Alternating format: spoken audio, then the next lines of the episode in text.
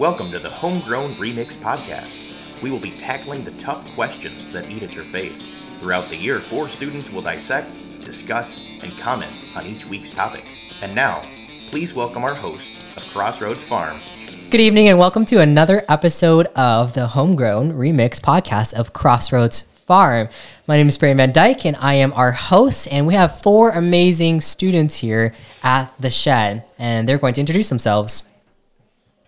My name is Faith Rhoda Seiler. I go to Quincy and I'm a freshman. My name is Alex Nicholson, and I go to Jonesville, and I'm a senior. I'm uh, Caleb Willoughby. Um, I'm a senior at Reading. I'm Katie, and I'm a junior, and I'm homeschooled. Awesome. So we actually didn't have program night last week because we had something else going on. What was it? Murder mystery. Hey. So I want to hear a few stories about murder mystery this year. Highlights, funny stories. Go for it. All right, I'll go first. I invited my best friend, and she was like, "Can I bring my boyfriend?" I was like, "Sure, I don't care." And it was only like his third time like meeting me, and then he met my dad, which is like her second dad. And Brandon came up behind him, pitch black outside, scared the crap out of him, and he peed his pants. He was so embarrassed. Like it was his first time here. It was it was the funniest thing ever. He was so embarrassed. There was a station where you had to stick your hands in a pumpkin, and it was very disgusting, weird, and sticky. So they didn't give us proper hand wash assortments to take it off. So then I just walk walked around uh, shaking hands with the other scarers with a like moist and sticky hand. It wasn't pumpkin Did any of you guys solve the mystery? Yes, Yes. I left it to my group because I was drafted to go do something else. And then who was the musical performer? Do you guys remember? Sean B. Yeah. Did you like? Was he awesome or not? Pretty hype. Yeah, he I was. saw, like, I, people I liked dancing him a lot stage. better than any other one that we've ever had. That's so Because I think, yeah, I don't know. I think he was cool because he like interacted with all the kids. Like he had kids up on stage doing like a dance off, which was pretty cool. that is And then we all got to like vote. It was pretty fun. And what about that weather? Like, has this not been the best weather for murder mystery in the last like decade? Okay, last year it was freezing. I had Right. three Last jackets on, and it was horrible. The event wasn't horrible; it was just really cold. But this year, I was able just to like come in jeans and a sweatshirt and be perfectly fine. That's amazing. Last year I didn't even make it through the core mix because I was so cold. I went and sat in the car waiting for everybody else to get done. yeah, normally you just go and get cider and stuff because Yeah. so you don't even try and solve the mystery. This year, I preferred cold cider instead of warm cider.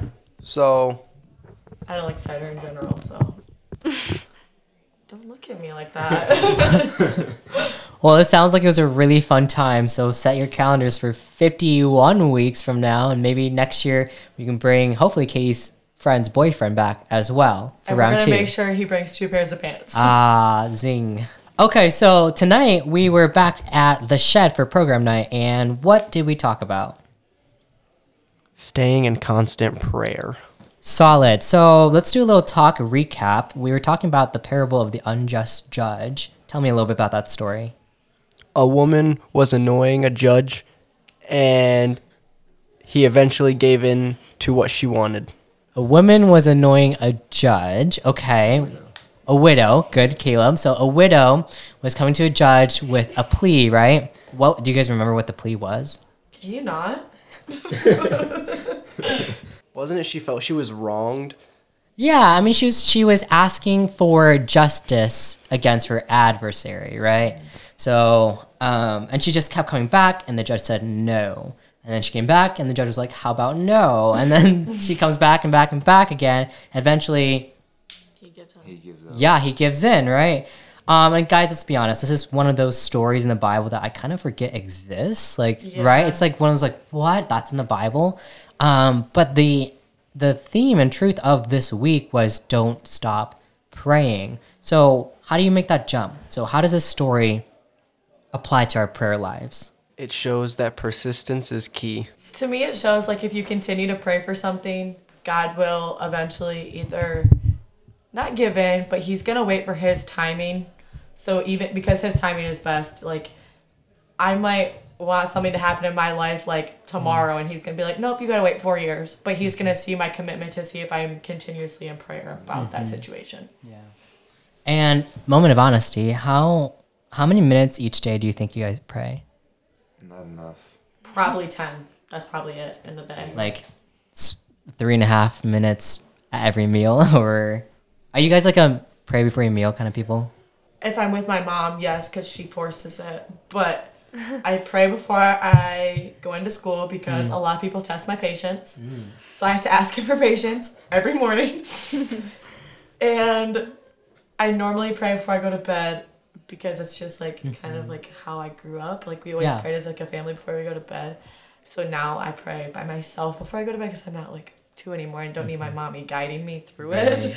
If that makes sense. Um, I I used to pray before. I used to pray before every meal, but Mm-hmm. Recently I've been drifting off, and I need to. s- I need to get back going. I'm praying before every meal and before I go to sleep every night. Caleb, how is the food gonna be nourished to your bodies if you don't keep praying over your meals? I'm totally kidding. I'm was definitely. not I was supposed to bless that definitely. I was def- exactly. I was definitely raised as a pray before every single meal kind of person. I remember as being as a kid, I'm like, doesn't doesn't God do anything besides bless food and give us strength to our bodies? And and that kind of helped transform my thinking surrounding prayer. Alex, Faith, what about you guys? with my everyday life, it's kind of hard to like. I'm one of those people I can't do it if I'm by myself. It it's weird if I don't do it with people I'm used to. I should say that. If I if you put me in a room with random strangers, it's mm-hmm. more of putting me outside the box, and I don't like it. But praying for before my meal, I like doing it with my parents, and I do it by myself like uh, occasionally, cause most of the time we're just like not all home at the same time, so it's just kind of it's kind of hard. I pray in the shower. Solid. No, I love Shower that. thoughts. answer. Yes. Some people take a shower and then there's Faith. She prays. She's holier than ours. it's, it's when I have time, I guess, and um, it's when I think about stuff. But um, and like since we're doing the 40 day prayer challenge, I've been praying for my friends more than I normally do. Yeah. So yeah. Kind of sucks because I do pray before I go to bed, and I'm normally in bed by eight o'clock. Like, and I'm asleep by eight thirty. Old lady. Thank you. I know. And then they had us like It's past your bedtime. exactly. I know. And Riley wants to go to Walmart. Anyway, I set up. They had me set a timer or an alarm on my phone for 9 p.m. And then I'll be asleep for like a half hour, and then my phone goes off, and I'm like, oh, gotta pray again. Here we go. Update: It's 8:42 and she's still not in bed. Thank you for that clarification, Me in Alex. trouble. See, the problem I run into when I pray before bed is like it's like the end of a long day. You're tired. You're you've wrapped You're yourself really in the sheets, and then you just fall asleep. You ever like you mid-prayer? ever been there? Yeah, sometimes you'll just like start praying, going through your list of I, prayer, I and don't really then pray out loud if I'm s- going by myself. right. Yeah, I don't pray out loud. I don't do it. No. But I think we can all admit that sometimes prayer can be really hard. Agreed. Especially with voice cracks. Okay, or Alex. Have you any of you guys prayed for something that you know was a really bad idea? yes. Yeah. Yes. Collective. Yes. Yes. Yes. Did you know it was a bad idea when you're praying it or after the fact? Oh, no, After. I knew. Oh, Both. Is a mix of Yeah. both. Both. I think after. I feel like it hit me really hard at the end that I should have just listened to my gut and everybody that was telling me like you're wasting your time, get over it. And I was like, mm, no, I know what I'm doing, but mm. like I really didn't know what I was doing. Have you ever prayed for something that you didn't think was going to happen?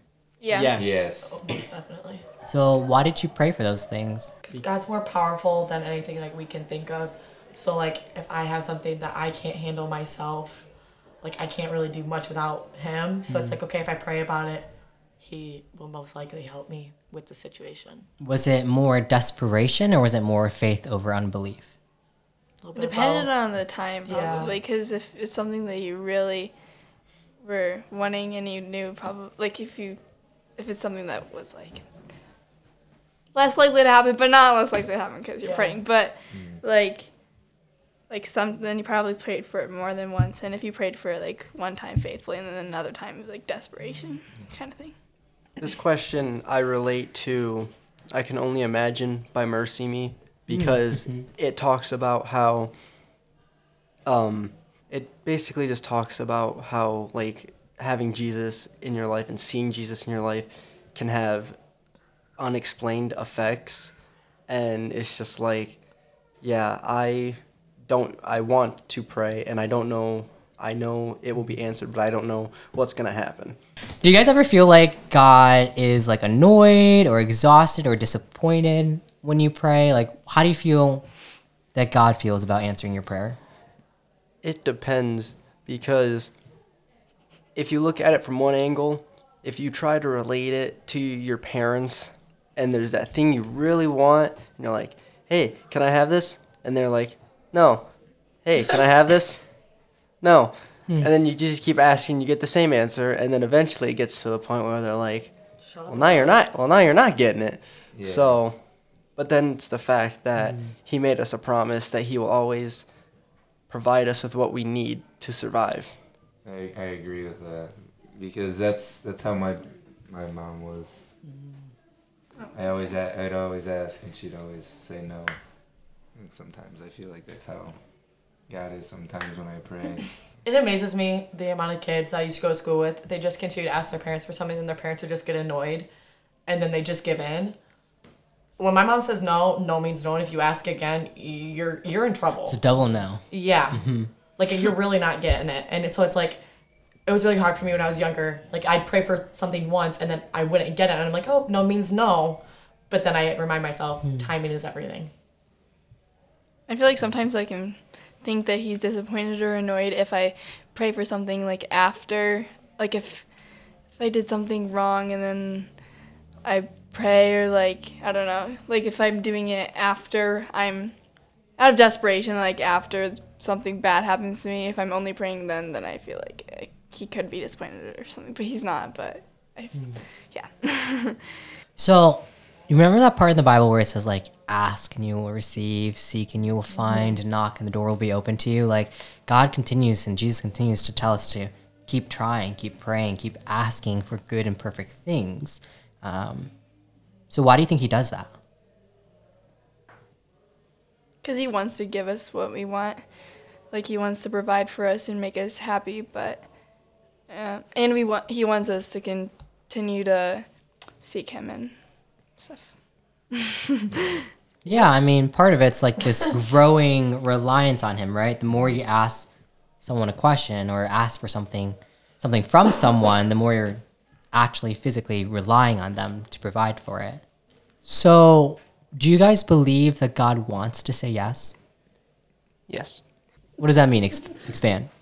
Again, this goes back to the parent analogy that was being used.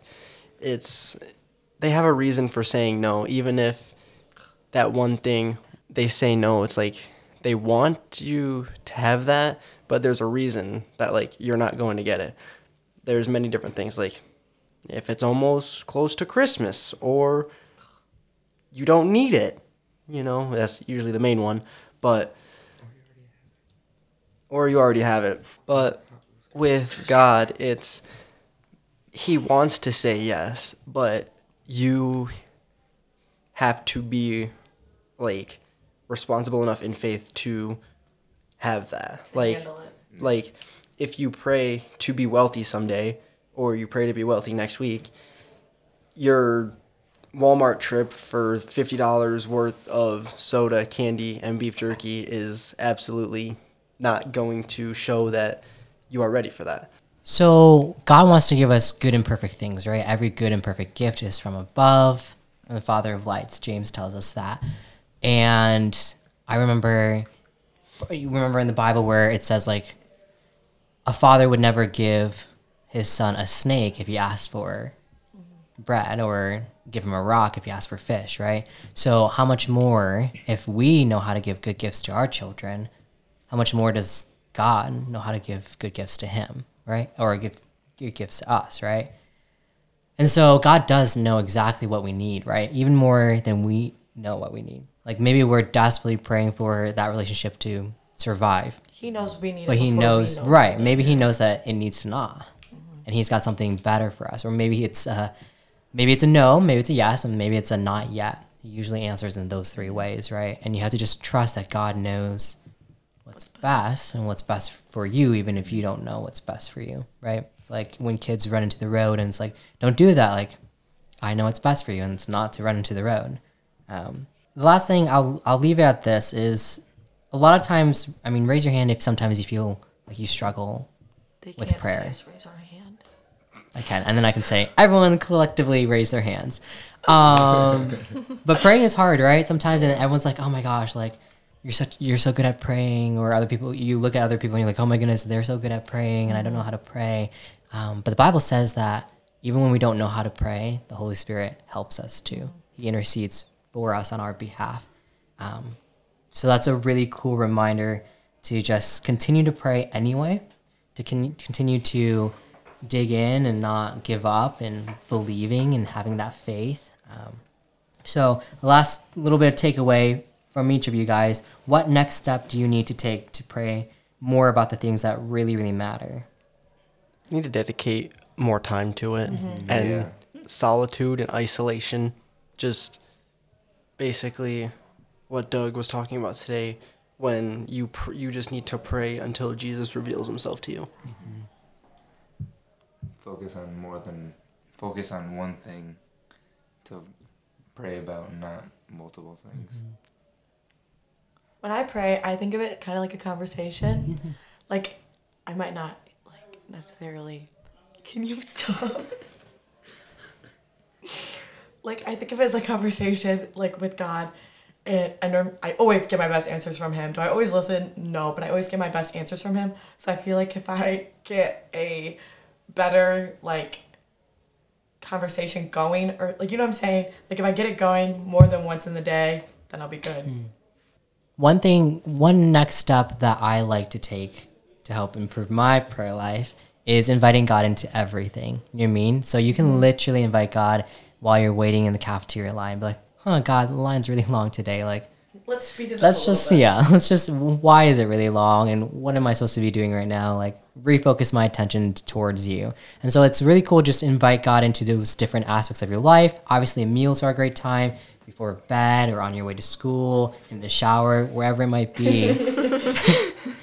is a great, great option to just continue to pray more and more and more. Um, maybe to uh, pray for things like that I'm really wanting when I think of it, not just oh I'll do it later, and um, to not set a time limit. Like after right after I'm done praying, I'm gonna um, do my homework or whatever. Just like do it till yeah, like Doug said, do it till you get an answer. yeah.